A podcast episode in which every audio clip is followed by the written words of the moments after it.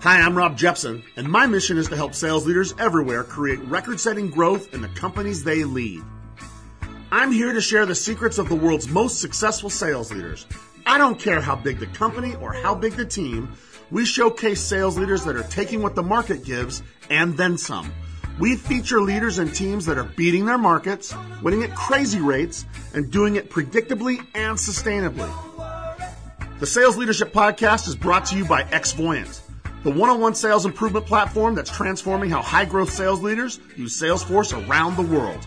If you're one of the 97% of the sales leaders that have a sales process but don't have a structured one-on-one coaching process, check out Xvoyant today. The Xvoyant team will show you how your one-on-ones with each rep will drive purpose-driven activities in a way that will create new normals and impact your organization almost immediately. If you don't have a plan on how you can help every single rep on your team improve by at least 10%, Xvoyant can help you create a sales dynasty faster than you ever thought possible. We're excited to announce the release of the Xvoyant Sales Leadership ebook. This book features secrets of some of the world's greatest sales leaders. You'll be introduced to coaching tactics, the building blocks of high growth, and other insights you can apply to help how you lead your team. This book is free, no strings attached. So head to xvoyant.com, download the book, read it, and share it today. Now, get ready for some serious insights from sales leaders that are making it happen. And remember, don't worry, we got you. Hello and welcome to the Sales Leadership Podcast, where high growth sales leaders share high growth practices and tactics. Today, we're joined by my friend Adam Clark, Director of Sales for Repay. Repay is a fintech term with a mission to tear down debt repayment barriers by leveraging technology and consumer habits. They make it possible for businesses to provide user-friendly repayment journeys, reduce delinquency rates, and develop really measurable customer satisfaction. Adam's team is driving market-beating growth, and Adam is becoming quite the fixture at sales conferences and showing up on podcasts all over the place. I'm excited to share this guy's story with everyone here today. I'm super excited to have him join us. Adam, welcome to our show. Thanks so much for joining us. Hey Rob, it is uh, it is an honor and a pleasure to be here. I'm a huge fan of yours, uh, a huge fan of everything you've got to say. Your company, Xvoyant, you're doing some awesome stuff. Um, it's been a great journey getting to know you these last few months, and uh, like I said, it's an honor to be here. Well, I'm looking forward to this. I, I knew that we had to have you on the show because not only are you, uh, do I, I love your your point of view and your perspective on coaching. We're going to talk a lot about that today, but uh, you are also an appreciative of good music. You, you and I hung out uh, at a Metallica concert together uh, with about a hundred thousand of our closest friends, right? Uh, absolutely, one of my most one of my top concert experiences in my life so far. I'd seen Metallica previous to that, but it was a surprise to me. I had no idea they were playing until I arrived in San Francisco and started hearing the scuttlebutt about who was going to be showing up. And uh, to share that with you, man, it was uh, I'll never forget that. It was a great time. Good times, man. Good times for sure. Absolutely. So for people, I always want to start. I want people. I want you to introduce our listeners to Repay. You guys do a provide a really cool service. I'd like our, our listeners to kind of understand who you're with and, and where you fit and, and what you're doing uh, right now with, with, the sales team that you lead. Yeah, absolutely. I appreciate that opportunity. So uh, Repay, like you said at the, at the outset, is a is a financial technology firm, and we really do skate that line between the finance side of our business, which is payment processing and, and traditional merchant processing, and the technology, which are the front end user interfaces and user experiences that we market to uh, to other businesses. So we're a B2B firm, but our goal is to facilitate an experience change for their customers. So we want to give our merchants the ability to enhance the financial relationship between their firms and their customers. Um, and we do so through technology, through mobile technology, and and through a lot of um, you know, kind of the, the, the demographic preferences that are happening in the marketplace right now. Okay. So that's an interesting, that's an interesting space that you're in and you're solving. I love how you say it's a thin line that you skate. I'm, I'm excited as we get into that. There's probably some really interesting uh, sales challenges that are associated with that, given the thin line that you skate. Is that, is that probably a fair statement? That is that you nailed it. Uh, the sales challenges are, are, are are major, and the big sales challenge comes from transitioning what is traditionally a very commoditized, price-driven, uh, transactional sales process in the merchant processing area to much more of a consultative solutions based uh, partnership within technology and, and learning how to marry those the right way and, and to get into conversations where someone traditionally wants to drive right down the price in this, in, like I said, highly uh, transactional commoditized payment processing world, pulling that conversation back, teaching my reps how to have those technology based conversations and solutions based conversations is a challenge I face every day. Well, we're going to hit that one um, because that's a really common question that I know I get from uh, sales leaders, especially sales leaders that have not been in that transactional of a sale. The idea of, of how do you sell with value rather than price. We'll make sure we talk about that a little bit today because you certainly have some expertise that I think others will be interested in. But before we get into the nuts and bolts or the, the meat of our conversation, my man, I always love having people share their story of how did you get into sales because you have a really unique uh, entry to sales. In fact, your journey is unlike any of the ones that I've ever been introduced to, and I think our listeners will get a kick out of how you got into sales. Awesome. Um, so uh, when we were when we were preparing for this, uh, you, you, you made a comment about my journey, and and I hate to hate to disappoint that notion notion, but I actually did get straight out of college and got into sales in the finance industry. And it wasn't until a little later in my career where I made a massive left turn and then ended up making another right turn after that back into the sales world, which led me to my current leadership spot. So I'll kind of start from the beginning. Um, when I when I got out of school, I started uh, selling within the insurance and finance space uh, for a, a company. It's a, it's a, small company. Some have heard of it. Uh, AIG started selling for them. Little company. And, um, yeah, yeah. Um, I, I, had some had some success with them in the insurance space. Ended up going independent for a couple of years, uh, helping a small firm in the Shenandoah Valley, Virginia, uh, build out their their life insurance market. Uh, and then I transitioned to into banking. And it was right around that time that uh, the major the major stock market issues started happening. There were some issues internally with the organization I was with, um, and I made a decision with my family to get out of the public or out of the private sector and transition to the public sector and I became a law enforcement officer. So I joined a local agency and did patrol work for about 14 months. Went through uh, went through a, a, pretty rigorous academy, field training, uh, was on the streets, and then transitioned to um, transitioned to some more regional uh, investigative type work, primarily in the uh, pharmaceutical fraud space. Mm. Um, and then after that, um, after that very interesting tenure, where um, you know, it's, it's it's not for everybody, but I tell you, if anyone decides to do it, um, thank you for your dedication, and you will learn a lot about people. I can promise you that. Um, but after that, the uh, uh, like I say, the siren song of sales, mainly paychecks and free time, called me uh, back into the space, and so I started working with a group that managed clinical uh, research trials and ultimately landed at Repay due to a family relationship. Um, my younger brother had been with the company for quite a few years. I've been watching him uh, grow his career and watching the company grow along with him, and uh, when the opportunity presented itself, I jumped all over it. So, any uh, any lessons that you can share with the salespeople? Any, any lessons from law enforcement that relate to sales or sales leadership, or, or is there is there none? Is it just completely different, or any any any uh, lessons learned from that? There are a tremendous amount of lessons learned from it, Rob. We could probably fill several hours talking about that. Um, actually, so I'll, I'll try and hit the, I'll try and hit the high Me one, just one. Sound, yeah, uh, give me one. Sure uh, the importance of training and training all the time, as often as possible, in the most real world scenarios that you can possibly come up with. So getting in the, uh, getting into scenarios that are as close to what a real sales call is going to be like. You know, if you're, if you're the type of salesperson that likes to walk in front doors and work your way into a boardroom, then you need to be role playing with your sales team in those exact same scenarios, just like you'd be doing it in a real world call. Damn. Um, I cannot, yeah, can't stress the importance of training you never know what you're going to run into. So, um, you know, I'm, I'm, a big believer in statistical analysis. So if you think about the normal curve, you're always going to run into outliers, but predominantly you're going to get the same kind of stuff over and over again. So being prepared for that lion's share of outcomes and training on those lion's share of outcomes. So it's muscle memory. You're going to take care of seven to eight out of 10 things you're going to run across. And you're going to be pretty well prepared to take care of the other two when those outliers do pop up.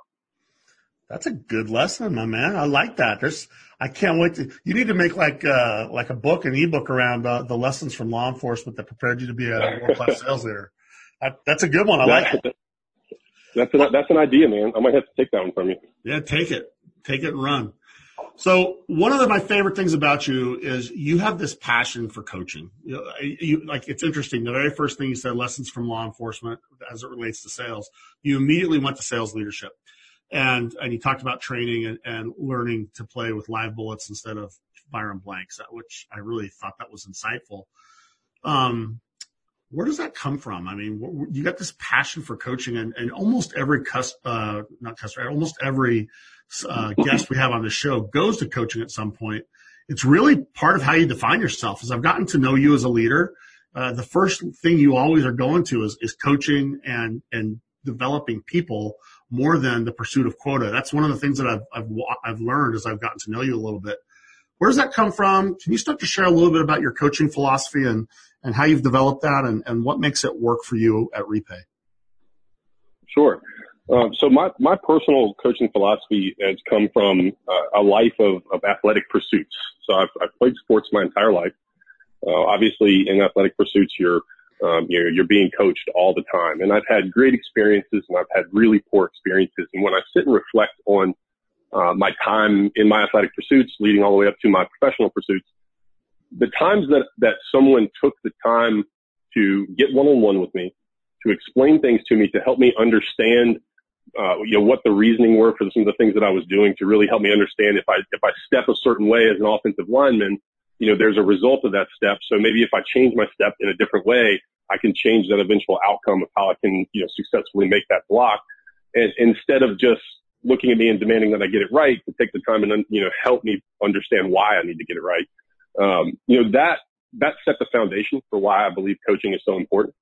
Uh, and then really just throughout my professional career, getting incredibly comfortable with the idea that businesses do not do business with other businesses. People do business with people.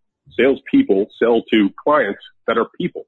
And it doesn't matter if they have the largest company in the world behind them. It's still a group of people that you're interacting with. And so developing those people, developing the way that they develop relationships with other people is going to get you a lot further in your sales pursuits. It's going to get you a lot further in your personal pursuits and everything that you do. If you, if you always remember that there's a person on the other end of this transaction and, and you have to develop everything you do from, from that foundation. Uh, and, and naturally one-on-one coaching and spending time in detailed steps expands that tremendously. So the reason that I'm so interested in this, Adam, is is the 80-20 rule is just so alive and well. And tons and tons of sales leaders feel like as long as I'm hitting goal, I'm good. And if 20% of my people getting to goal uh, hits me, so the team hits goal, I've won. You and me have had that conversation because we've shared. I've shared some other things with you. You actually have told me in a conversation that in your mind, if only 22% of your people are hitting goal, there's just no definition that makes that a win. How do you, how do you help sales leaders? I mean, I, I, we're just kind of wired that way because a lot of my sales leaders that I work with are like, Hey man, as long as I'm hitting goal, get out of my way. Any thoughts around what's made you look at the world a lot differently than that? So, um, I don't, I don't know where it really came from. It's kind of been something, if I, if I sit and reflect on it, I've, I've felt this way my whole life, but I've always had this question everything kind of an outlook. Um, and especially when someone is telling me, Hey, this is the way it needs to be done because it's always been done that way. That's a red flag for me to maybe try and find a better way to do something or a different way to do something. Hmm. And I think that uh, uh, the reason why a lot of people believe that the 80-20 rule is fine and hey, if, you know, if these people are hitting quotas, just get out of the way um, I, I think that's honestly just years and decades and centuries of, of, of the same kind of thought process about sales. And it's the mentality that hitting quota is successful, which I guess depending on how you define it could be true. But the way that I feel about quota is this is your minimum, this is your minimum required uh, yeah. production to keep your job. Yeah. And if you can hit quota, that's great. You've done enough to stay employed. Now what are you doing to truly be successful. So what would you say the primary role of a sales leader is? I'm super interested now. Now that you're saying that, and, uh, and we're starting to get into a couple of different things here. If I was to say primary role of a sales leader is, you would say what? Primary role of a sales leader is to do everything in their power, day in and day out, to make sure that their team can be as successful as possible, as often as possible in every single activity that they take on during their sales day. So from the moment they get up in the morning and open up the CRM to the first call all the way to signatures on the biggest enterprise deal of their life, that sales leader needs to make sure that everything is easy for them as much as possible. So hmm. give them the best tools, make sure they have the best training, help them understand what it means to convert that one or two extra calls during the day, help them understand how important it is that they spend the lion's share of their time on the right high value activities. Those are the kind of things that sales leadership needs to be responsible for. And the reason why is because sales leadership can take a 10,000 foot view of the whole team and can start to look at these different things where if you're in sales, you're in personal production, you are laser focused on what you need to do to accomplish those goals and the emotions that you experience and the things that you go through while working those individual deals can vary widely. And, you know, you might get a feeling based on a couple of different things that take place in a deal that you need to chase this one. And in chasing this one, you end up losing focus on some of the other high value activities that you were pretty good about doing on a regular basis. And the long term effects that that'll have on your production can really put you in a bad spot down the road. So leadership being aware of those trends and of those possible pitfalls and helping their team avoid them, I think is the most important role of a sales leader. Mm, I like it. That's good. I, I found that what a person has as their role perception drives their definition of the high and low value activities, which then drives how you spend your time and what tools you use. But so it's mm-hmm. always interesting to me to say, what is the role of a sales leader? That's, a, I like that answer. That's a good answer. So given that answer and what, and what you think the role of that sales leader is, I, I love this. You and me have talked about this. I, I have some insight to where you're going to go with it, but what makes up that blueprint for being a successful sales leader who can actually deliver on that role you just talked about? Is are there a few non-negotiables, two or non-negotiables that you've got to prioritize above all others as a sales leader that we can share with our listeners that might help them as they work on their leadership blueprint? Yes, absolutely. That's that's a that's a fantastic transition question, Rob. Um, so you know, the first non-negotiable, in my opinion, is is a heart for service. Uh, sales leadership and sales are, even though a lot of people kind of conflate the two, are entirely different practices. Uh, sales leadership is a very unselfish, uh, outward looking service position where sales is a very selfish, laser focused, you know, you have to be an absolute, you know, dominating force over your time and your own activity, um, type of position. So selfish, unselfish, you know, sales versus sales leadership. So you have to have a service mentality and be willing to do whatever it takes to ensure success of your team. Hmm. Um, so let's I, pause on that. Let's pause. I don't want to just, I don't okay. want to, let's pause. So that's a really interesting answer. The servant leader mentality. I get it. I like it. How do you know someone has that? How do you develop that? Uh, can that be developed? Can it be, I mean, how do you identify that, man? Because I imagine that, you know, people say, oh yeah, uh, I'm here to serve, but it's, once you're a leader, man, you are no longer judged by what you do. You are judged by the collective efforts of others. So how do you develop that attitude? Uh, I think there's a certain amount of that that has to be innate in a person. So that I don't know if that's something that can necessarily be coached. I mean, I've seen, um, it, it, correction, just about anything can be coached, um, to a degree, but I, I, don't know if that's something that can be developed as strongly as one might hope. So you got to have a little bit of that, I think, to begin with. You just have to be oriented towards others. So let me uh, ask you this. should some people just say, I, I, should stay away from the sales leader job and I should stay in, in individual contributor? Should some just have that kind of awareness? A hundred percent. And the sales leadership and leadership of organizations need to know when to sometimes make that decision for people. Hmm. Really good. Sorry to interrupt you. Um, I think, yeah, no, that's okay. That's, if, it's, if, if it's innate, man, then that means you better be good at spotting it, right? Right, right. Um, I think I think that uh, there are some things you can look for. You know, when you're in it, and a lot of it's a lot of it's not something necessarily you can slap a metric on. Um, you know, with the relational aspects of it. You know, how willing is one sales rep to split commissions with another sales rep to help get the deal closed? How willing are they to take on mentoring a new sales rep? You know, how engaged are they in those kind of processes? You know, if you've got a top salesperson who will spend an extra 10 hours a week mentoring a brand new sales rep and helping them push deals across the line and not asking for anything in return, you know, that would probably be a really strong indicator that they have some service, some deep seated service qualities about them. Like it. All right. So that's the first non-negotiable. You better have that heart for service. You better be willing to be a mentor. Uh, better be a developer of person of people rather than just a, a drill sergeant is the way I'm interpreting what you're saying. Mm-hmm. Yep. I like it. Absolutely. What else? Uh, the second non-negotiable would be you have to have a, a, student mentality about the game you're playing. Um, this this sales game is ever changing. It is always in flux. There's always new players. There's always new new technology, new methodology. Um, so being a student who can absorb all of it, process all of it, understand how it might apply to your world and your team, and then when applicable, make it available to them and give them that tool and, and do so in a way that takes into account your team makeup, how your team receives information, what's the best way to train them, what's the best way to get this new technique in front of them and make it the most successful for them. I think um, there's a lot of pressure because of the availability of content, because of how easy it is to access it. I think there's a lot of pressure on sales leaders to be original about everything. I think they come to the place and they're like, oh, I got to come up with my own really savvy way of doing things. I, I don't subscribe to that at all. I, I think that there are brilliant people out there who figured something, you included in that, Rob, who have figured these things out and who understand how important they are and have put in the time. The only thing I really need to be original and brilliant on is how it applies to my team. I can take your methodology and just figure out how it applies to my team and we can be wildly successful with it. I don't, I don't have to reinvent the wheel off my, myself. I just need to figure out which wheel fits my car. Okay, so first of all, thank you for the compliment. You're far too kind. I appreciate it.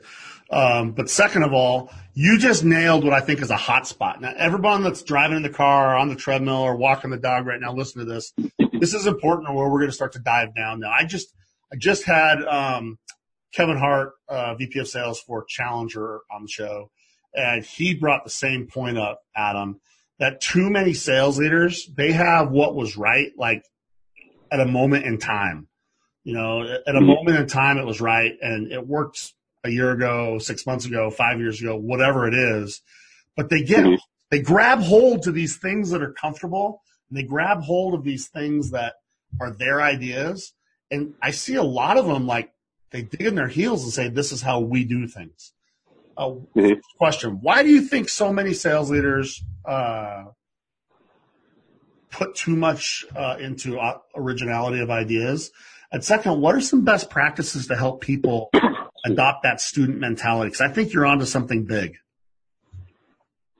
Yeah, um, if I were to speculate as to why uh, you know people grab hold of that, um, I, I think that there is attractiveness in you know being recognized out in the circles and, being someone who's who's uh, you know touted for that. So I mean, let's just call it like it is. I think it's a bit of an ego play. I think that Fair. every, you know, every sales leader has that, um, has that desire to be top of the heap. And so they want their name out there. Um, you know, I, I have that. I'm not going to lie and say that I'm not excited to, you know, to be out there about it. I've seen so many incredible people come across your podcast that I'm just I'm like, wow, this is going to be awesome to see my name up there with that group. Hmm. But, um, so, so there, I think there's a bit of an ego piece in it. And then, um, to you know to adopt the student mentality. I mean, if if you're in this game, you you need to develop a bit of a passion for it. I don't think you can do sales leadership without having some some piece of you that's really really passionate about developing people and developing leadership and winning through your team. And so you got you have to start there. And then the second thing is learn where to absorb content, learn how to absorb content that is going to uh, going to be the most impactful for you. And then, like I said, coupling it with what you know to be true about your team. What does your team makeup look like? How do they respond to training? And what is the best way for me to take this awesome nugget that I'm learning about and turn it into something actionable for my team? Because you might run into a situation where you absorb something and it makes perfect sense to you, but in your translation to the team, and I'm, I'm speaking from 100% experience on this one. Okay. When you try to translate that into something actionable for your team, it falls flat and, and is not successful and they miss the mark on it. And then you're sitting there going, what in the world happened? I had this really great thing. But upon reflection, it was in your delivery of it. It was in how you presented it to the team. You didn't, you know, I didn't take enough time to understand, you know, my team makeup and how, what would, what would be the most impactful way to deliver this to them? Do I need to start it slow? Do I need to take one or two reps aside who I know will be really uh, open to this and let them start and then prove the model to the other team through the data and, and, and you know, the proof in the pudding type, type of work. So this is such an important thing, man. We we work so hard to build our sales process and have our sales training and have our enablement and our our our our all the time. Mm-hmm. Man, so I, I'm thinking there's like at least four or five implications to what you're talking about about always being curious, always being learning, always being a student. I, I think you're, man, you're dead on. Um, Any recommendations on on how you work to be actively proactive in keeping uh, in alignment with how things are being done in your market rather than reacting after things change? And any suggestions on how you stay current with that? Um, so are you speaking specifically to the market that, like, your, your specific market you're selling in or just yeah. sales practice as a whole? Cause now we're, now we are also looking at two, um, you know, there's, there's, there's product expertise and market expertise, but then there's sales expertise, which is a, a discipline all in itself. Which underscores the importance um, of the question. Uh, actually, the fact that you de- that you delineated that tells me why it's so important. You're right. Sales is mm-hmm, it's not mm-hmm. your daddy's. It's not. I used to say it's not your daddy's sales world anymore. It's not even your big sister's sales not. anymore. It's changing that fast. No. it changes daily. Yeah. Yeah. It changes so, daily. Oh. What used to work? I mean, if you're still doing what you were doing before, like even six months later might be waiting too long sometimes. Or or am I wrong? No, you're absolutely right. You're absolutely right. It's a, uh, I, I love, I like to refer to sales as, a, as an iterative sport. So it is an absolutely iterative sport. You need to be constantly changing up your process. You need to be constantly changing up your talk track, how you present information. Uh, you need to be testing these things, gathering data, being very data driven in how you're, you're approaching, you know, your different, your different methodologies, not being so married to one thing because every, everything is going to work to some extent you know, even, even the worst processes and the worst things, you might win you a, a little bit, but you need to start every single day working towards that, you know, working towards that excellence win rate. You know, what's, what's your definition of success? Do I want my guys winning 40, 50, 60% of the time? All right. Well, if I'm only winning 25% of the time, why would I just be sit around and be happy with that if ultimately I need to get better? So what are tiny little steps I can take today? Today, let's focus on improving our cold calls. All right. So um, you know, let's start there and start working up. I think I'm, I think I'm getting off into a rabbit hole, but to come back to your question. I like it. I like where you went. I'm going to come back to my question, but I got other questions now. This is really good. Uh, so to make sure that you are staying on top of these things is probably one of the second most important things that I learned from law enforcement coming into, um, coming into sales and really, it, I, I started to touch on this early in my sales career, but after my time in law enforcement, I really, I realized how absolutely paramount it is. Um, right up there with training is discipline in your attack.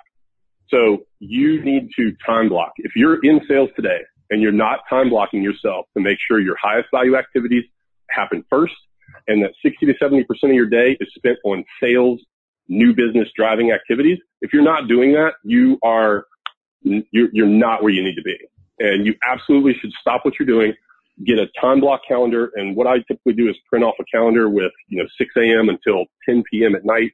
I'll get a week's worth. I'll take a red pen and I'll put in red anything that can't move throughout my day. So if I take my kids to school at 8 a.m., I block that off in red. If I have lunch with my wife at one, I block that off in red. If I'm, if I'm attending church at three o'clock on Wednesday, whatever it is, you block that off in red. And then the rest of your time you fill in in pencil and get it just right. And then you, and then you make it, you make it your calendar. You make that your calendar and you stick to it with, with absolute fervor and laser focus so that every single day you're prospecting for a minimum amount of time. Every single day you're doing your, your follow-ups a certain amount of time. You're chasing certain parts of your pipeline. You're, you're doing your administrative work and then be so laser focused that you don't find yourself responding to internal emails within your prime call window during the day and then include study in that time block.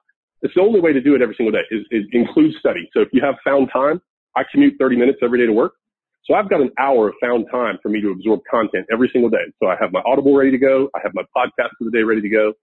And I, and I hit those all the time. And what I'll do is have my phone. We've got this great technology. So if I hear a great note, I'll record a quick voice recording of something to follow up and take a note later to make sure I absorb it. Um, so just good study habits and being disciplined with your time. So when you're a coach, then does a lot of what you're doing as a coach, are you, are you helping your reps, uh, do that very same thing, time blocking what they do as well? Yes. Um, yes. Part of, part of what I do with my reps is, is have them do their own time block calendar, um, review it with them and, and help them make sure that they're, they're optimizing that, uh, every single day. And then using tools, uh, we're an outreach shop proud outreach shop. So, yep. you know, we use, we use tools such as them to identify optimal call windows, optimal email windows, and then slowly working through the whole team to make sure that calendars are optimized to take advantage of that data. So there's like two questions, man. We aren't even getting into the rest. I can't believe how fast time's going. I knew this was going to happen with you, Adam. I just, I love your perspective and it's making me ask more questions. Well, uh, the first question I want to ask is, as you work with, and I think this is really relevant for every sales leader because I agree with your time blocking. Let me share my experience. I want you to respond. Tell me, you know, do you, how's your, how's your experience different? How would you, what would you add to? I found that for salespeople, one of the best things I can do is in that time blocking world, you know, if, if the answer is just go prospect today, that's a really shitty way to coach someone because all day, that's a really rough day. But if, what if. I say this hour, I'm, I'm prospecting these types of customers with this uh, persona. And then, you know, then I take a break and then the next hour I'm doing this. I can do anything for 45 minutes to an hour, right? Any, any Absolutely. on like what makes for high energy, all in type time blocking before I go on to the, the follow on question to that? I think that that is an absolutely wonderful question, and I can I can answer that in one word. So specificity, and you already you've already laid that out. Specificity and what you're going to do during those time blocks is the most important thing. Don't be vague in your time blocks. Don't just you know don't set up an hour for prospecting. Like you said, set up an hour for prospecting a certain type of thing you wish to accomplish. You know, if you if you only prospect CEOs you know, maybe prospect CEOs mid to late week because the first part of their week is probably a little busier. So let's set up to prospect CEOs on Thursday. Um, or, or, you know, then that's just, like I'm just, that. yeah. that's just no. conjecture, but, great um, example. Um, but specificity is key. Yes. Yes. Specificity is key. Be granular with it. Really dig into it. Um, and, and that comes from, you know, obviously you have to have, and I, I, I, we may be getting into your next question without even knowing it, but you have to have some things in place to take advantage of the massive amounts of data that are out there. So you, have got to have some ability to analyze what's happening and what's working and what's not. That was my next question, processes. by the way. That's funny. That's actually all right.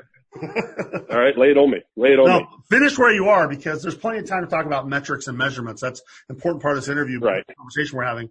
But, but yeah, man, I'm with you. I, you know, break it up. I love the word specificity. It's a good word because it could be persona, it could be message, it could be mm-hmm. market break it up, you know, and, and have some fun with it and, and, and really get after it for 45 minutes, take a 15 minute break and then share what you learned, right? Absolutely. And you may be lucky enough to be working in an organization that you only have one product line and you have one ideal customer profile you're targeting, but that is so rare anymore. And everyone's always looking for the next opportunity to penetrate a different target market, to penetrate a different demographic level, or to open up a new product line. So you're in your sales journey. If you haven't, you very 100% you will at some point if you stay in the game. You're going to find yourself in a multiple customer profile, multiple product line type of a scenario, and you can no longer just willy nilly throw darts at the target. You've got to start being very specific. That's really good. So that does set up the next the next thing I wanted to talk about. I can't believe how fast time's going. Um, I'm sure your perception. Hey, here's my my next thing. Again, my perspective. Uh, great sales teams and great sales leaders run to metrics. Average to below mm-hmm. average run from them. If you're not running two measurement points, the best you can be is average, is my point of view. Uh, what's your perspective on that, and how does that match into time blocking and, and this whole A/B testing thing that you've been talking about? I agree with that. Every single letter of everything you just said. I'm 100% in that camp with you. Um, if you can't measure it, and you can't measure it accurately and take some sort of insights from those measurements, you just don't know enough about what you're doing. Um, that's that's that's all there is to it. If you, if you're not willing to measure it, you're not very good at it. Um, and then when you measure it and realize you're not very good at it, that's the only way you can get better at it is by measuring it. So I agree with that, thousand percent. Um, any any ways that, that you can help salespeople realize that? Because I think as leaders, it's funny. I was talking, it's, it's really funny. I was talking to my parents the other day. It's like, you know what? I was not grateful enough to you guys growing up. I said that to them just the other day and they laughed and they said, yeah, we still find ourselves saying the same thing about our parents the same way. But I had a salesperson come up to me and say, I never realized the importance of metrics until I really got into the leadership job. And then I wish I'd taken it more seriously as an individual. Mm-hmm.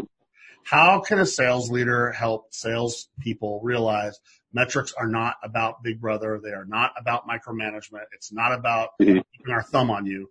How do you how do you help them do that? That is 100% coaching, Rob. And I know that's probably music to your ears to hear somebody say, because, you know, because of, of, of your, your goals within your organization. And, but the coaching is where the rubber meets the road with that. So I can measure something all day long, but let's take revenue, for example.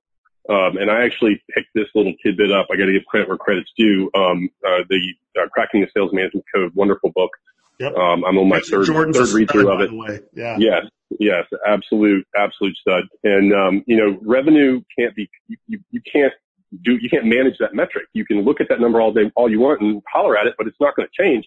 However, you can influence it by measuring and managing the activities that generate revenue. So if you're, if you are, uh, you know, if you're looking at metrics and you're not really sure what to do with them, that's where the coaching part comes into play. And so as, as a rep, if you're afraid of these metrics and you're worried that they're going to be big brother, leadership needs to take that opportunity to show that rep what it means when I'm measuring your call volume versus how many you're converting and what that conversion ratio means for the rest of your pipeline. And if we use conversion ratios and these tiny little metrics, if we use them as levers and we crank them one way or the other in demonstrating, and sometimes this takes sitting a rep down in front of a whiteboard and walking this all out and, and doing all the math with them, having them calculate the numbers and read them out to you and write them on the board and saying, if we can improve this metric, meaning you're calling 100 people a day, you're only converting 10% of these. If we take this to 15% and then do the math all the way through to eventual closed business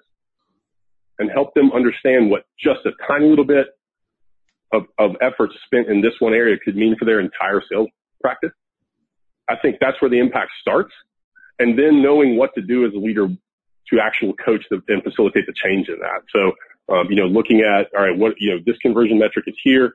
If I want to leverage the conversion metric of cold call to, you know, let's, let's call it discoveries, um, where, you know, I'm cold calling someone and now I have an opportunity to do a deep dive into discovery. Maybe you have an SDR that's setting up meetings and they're trying to convert more cold calls to meetings. What do my talk tracks sound like? Am I listening to their recorded calls? Am I picking up on things that they're doing in those recording calls that might be turning a prospect on or turning them off? What do my most successful deals look like and sound like compared to my unsuccessful ones? What am I doing well here versus what am I not doing well?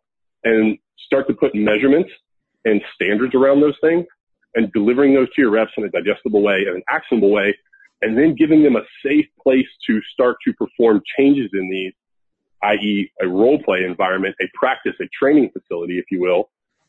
So they're not practicing these things on live clients that could end up costing them hitting their quota.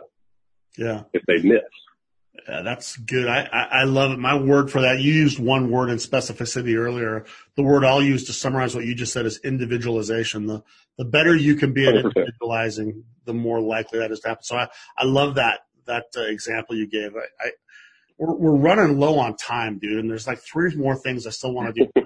so I'm going to go fast. Um, okay. Number one, anything left on your blueprint? You talked about uh, the heart for service, the student mentality, and then we went down a rabbit hole. Is there like any high level bullet points to round out your your coaching philosophy before we wrap this thing up?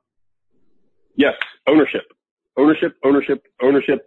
100% ownership over everything. So any any person in a leadership position has to own all of it. They have to own the outcomes. They have to own the inputs. If your team is not performing, you need to own that and you need to figure out what to do to change it. If they are not making enough calls, then you have not communicated the importance of that, has not shown them the effectiveness or how to do that properly. If they're not closing enough business, then somewhere along the line, you've not trained them to close. They're not delivering the value proposition the correct way, and it's your responsibility to fix it. Um, so you have to take ownership over every single aspect of what you're doing. That's my that favorite be, part of your blueprint. That yeah. is for sure my favorite part of your blueprint. I love that. If more leaders really believed that and didn't pay lip service to that, but really truly owned that, if you'll pardon the pun, I think we'd see a lot higher success rates in sales across the board.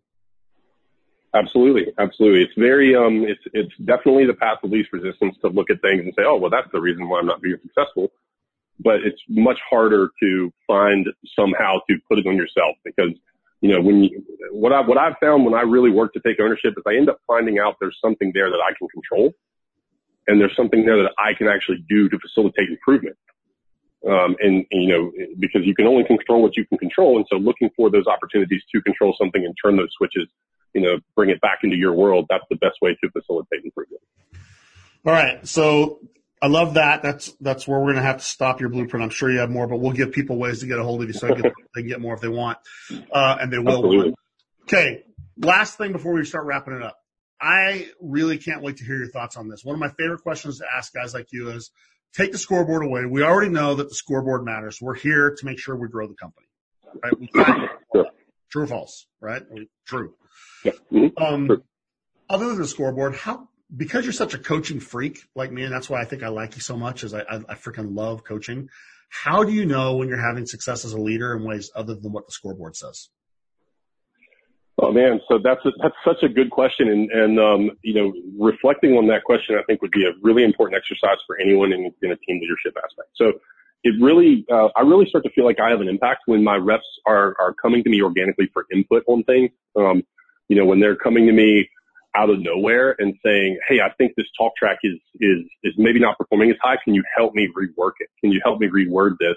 And we set up some time together to change up some of my emailing strategies. And w- when they're starting to realize the benefits of these things on their own and coming to me for that support, I, I definitely feel like uh, I've arrived, if you will, quote unquote, um, when that kind of stuff starts to happen. If I'm right. on the sales floor and I'm listening, yeah, if I'm listening to a call and you know a rep hangs up the call and they're just juiced and I'm, they're like so excited. And I'm like, oh man, did you just close a big deal? And they're like, no, I just booked an appointment. But they're so excited because something that we've been working on paid off Yep. That is incredibly fulfilling for me too. Um, and that's when I really feel like I'm making an impact on my team. That's a great answer. Okay. So we're going to, we're going to start to wind this thing down the way that we wind everything down. Three things. Number one, um, biggest sales leadership challenge you've seen and how did you kind of face that down? Biggest sales leadership challenge is always fighting the status quo. And this goes from, this goes within your organization. There's. Gonna, there's, there, there are going to be things that your company does that it is so ingrained in that you, you're just going to be like, why are we doing things this way? So learning how to do that, learning how to facilitate change in the status quo, that sometimes attacking it head on, you're going to be running into a brick wall. So let's figure out how to flank these things and control what we can control and, and make those changes. Uh, and not being afraid to, to take it on sometimes, you know, sometimes that, that aggressive approach is what's necessary. So fighting the status quo both at your company and within your team. Salespeople have bad habits. I have bad habits that I have to make a conscious effort to break every single day. Everyone on your team has the same thing. So not, you know, not letting them be rubber bands and making sure you keep the training pressure on so that people don't snap right back after you have a really great training session and they go right back into their old way.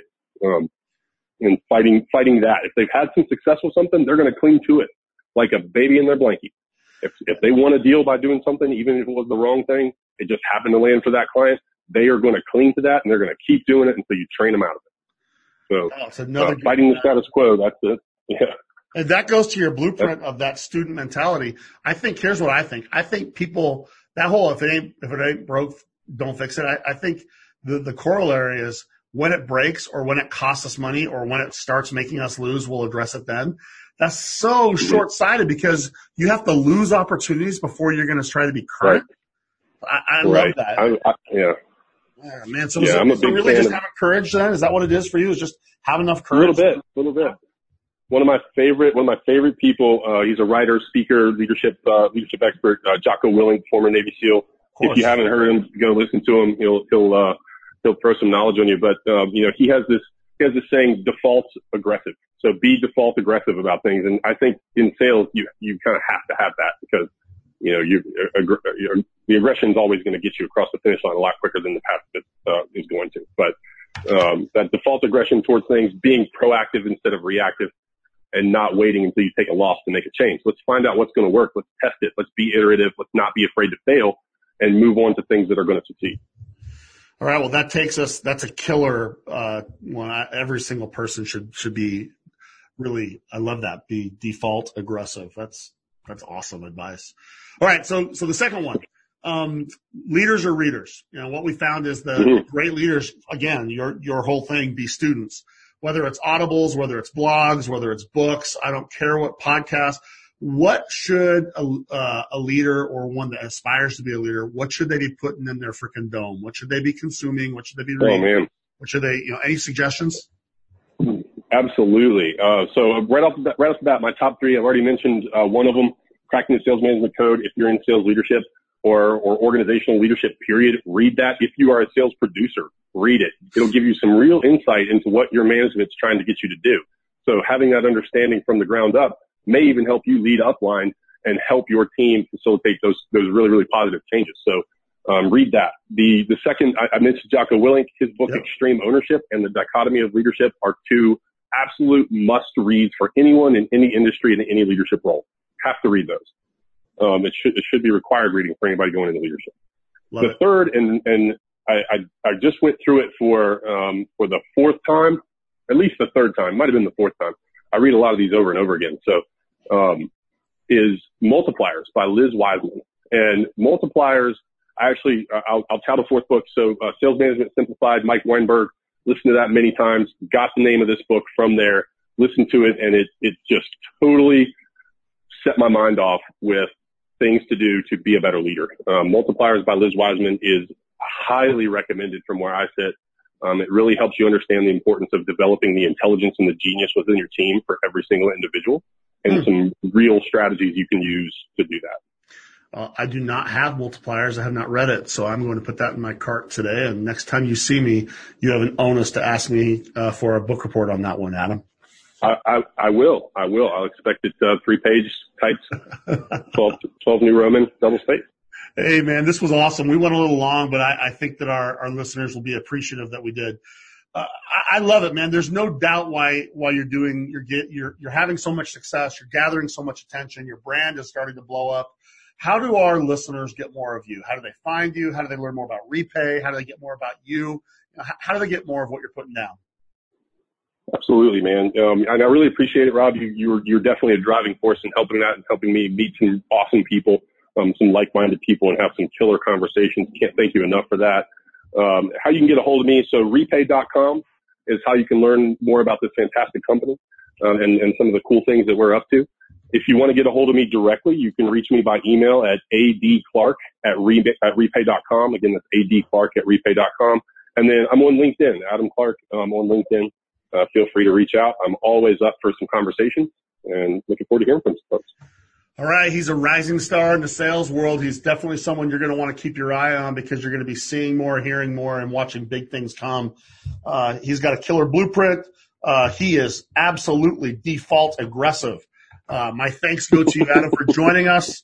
Uh, and as always, my friend, happy selling. Hey, thanks a lot, Rob. Talk to you soon.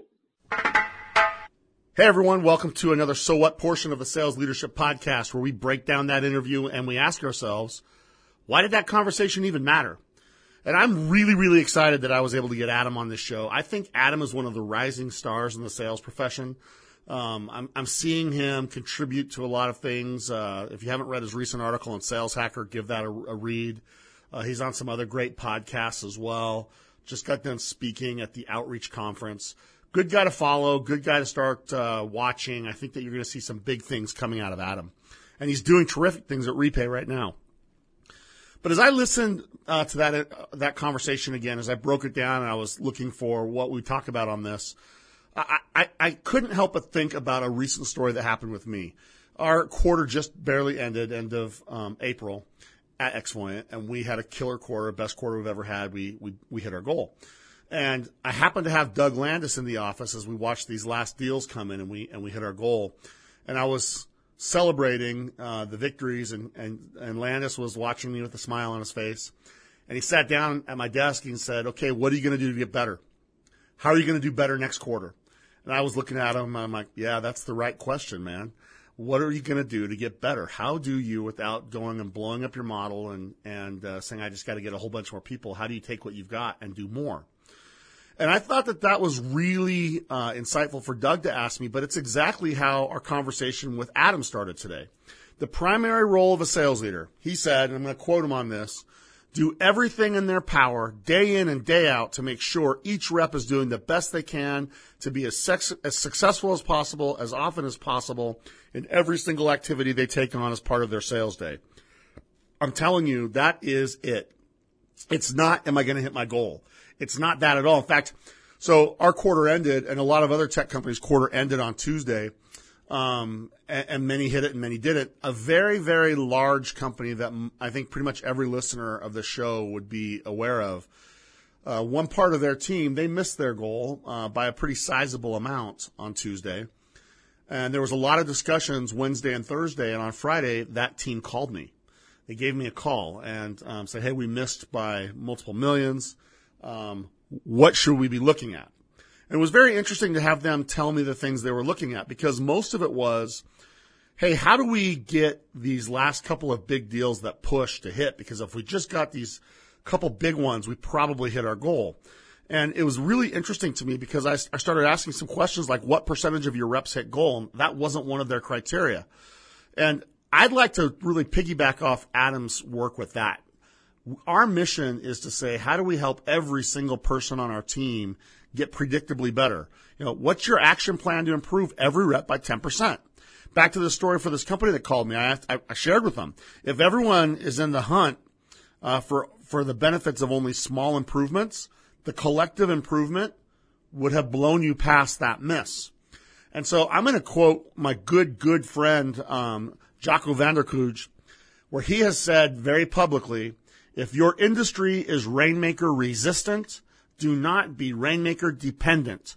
And by that, what he means is customers are not looking to do big, massive deals. They're subscribing to technologies. They want to have, you know, smaller payments. They want to, they want to find ways to reduce barriers to getting into things. And so your customers are becoming uh, less big deal oriented. Yet many of our orgs are still hoping that the stars will shine so bright that everybody else will be kind of carried along. And so I think Adam was onto something when he said that we need to do a better job of, of identifying the high value activities how clearly do we lay out that that roadmap for what good looks like for every single rep? And and I thought that was really great to listen to Adam talk about some of those things. And it all comes back to what do you think your role is? Are you able to very clearly show the individual what that individual's plan needs to be? His blueprint is killer. Uh, you know, a number of things in there, that servant mentality, the student mentality, time blocking I thought was big his thoughts on metrics or something you should go back and listen to. But if there's one thing you go back for, listen to him talk about ownership. The ownership part uh, was like my version of dirty talk. Too many times we just hope that that 20% of the reps will take us where we need to go. Again, to quote Jocko, let's chase the 80% of our reps doing 80% of our business rather than 20% of our reps doing 80% of our business. And if you can help every single rep start to understand that that clear pathway, that well lit pathway to, to success, you'll find that they get there faster than you ever thought. And it's that time right now. I mean, now is the time that we need to be making course adjustments. Um, find ways to make sure that your reps understand the value of even the smallest activities. It's not just work harder. It's work hard, but do it with purpose. Don't ask for more activities. Ask for more purpose to your activities. And what you'll find is your reps will appreciate that help. They will rally to your insight and they will see you as a critical part of the team rather than just a scorekeeper who's managing the end result. Hope you liked Adam. I hope you uh, find ways to connect with him. Uh, and as always, thank you for listening to our show. Keep bringing those uh, those those those uh, great reviews. And if you have people that you want us to put on the show, hit us up. But most important, as always, don't worry, just execute, and we got you. Thanks for joining us for the Sales Leadership Podcast, your weekly pipeline to the most successful thought leaders and rainmakers in sales. Make sure to check out additional episodes at salesleadershippodcast.com. The Sales Leadership Podcast is produced by Brian Jepson and is sponsored by Xvoyant the modern sales leadership platform for Salesforce.com users. You can visit Xvoyant at xvoyant.com.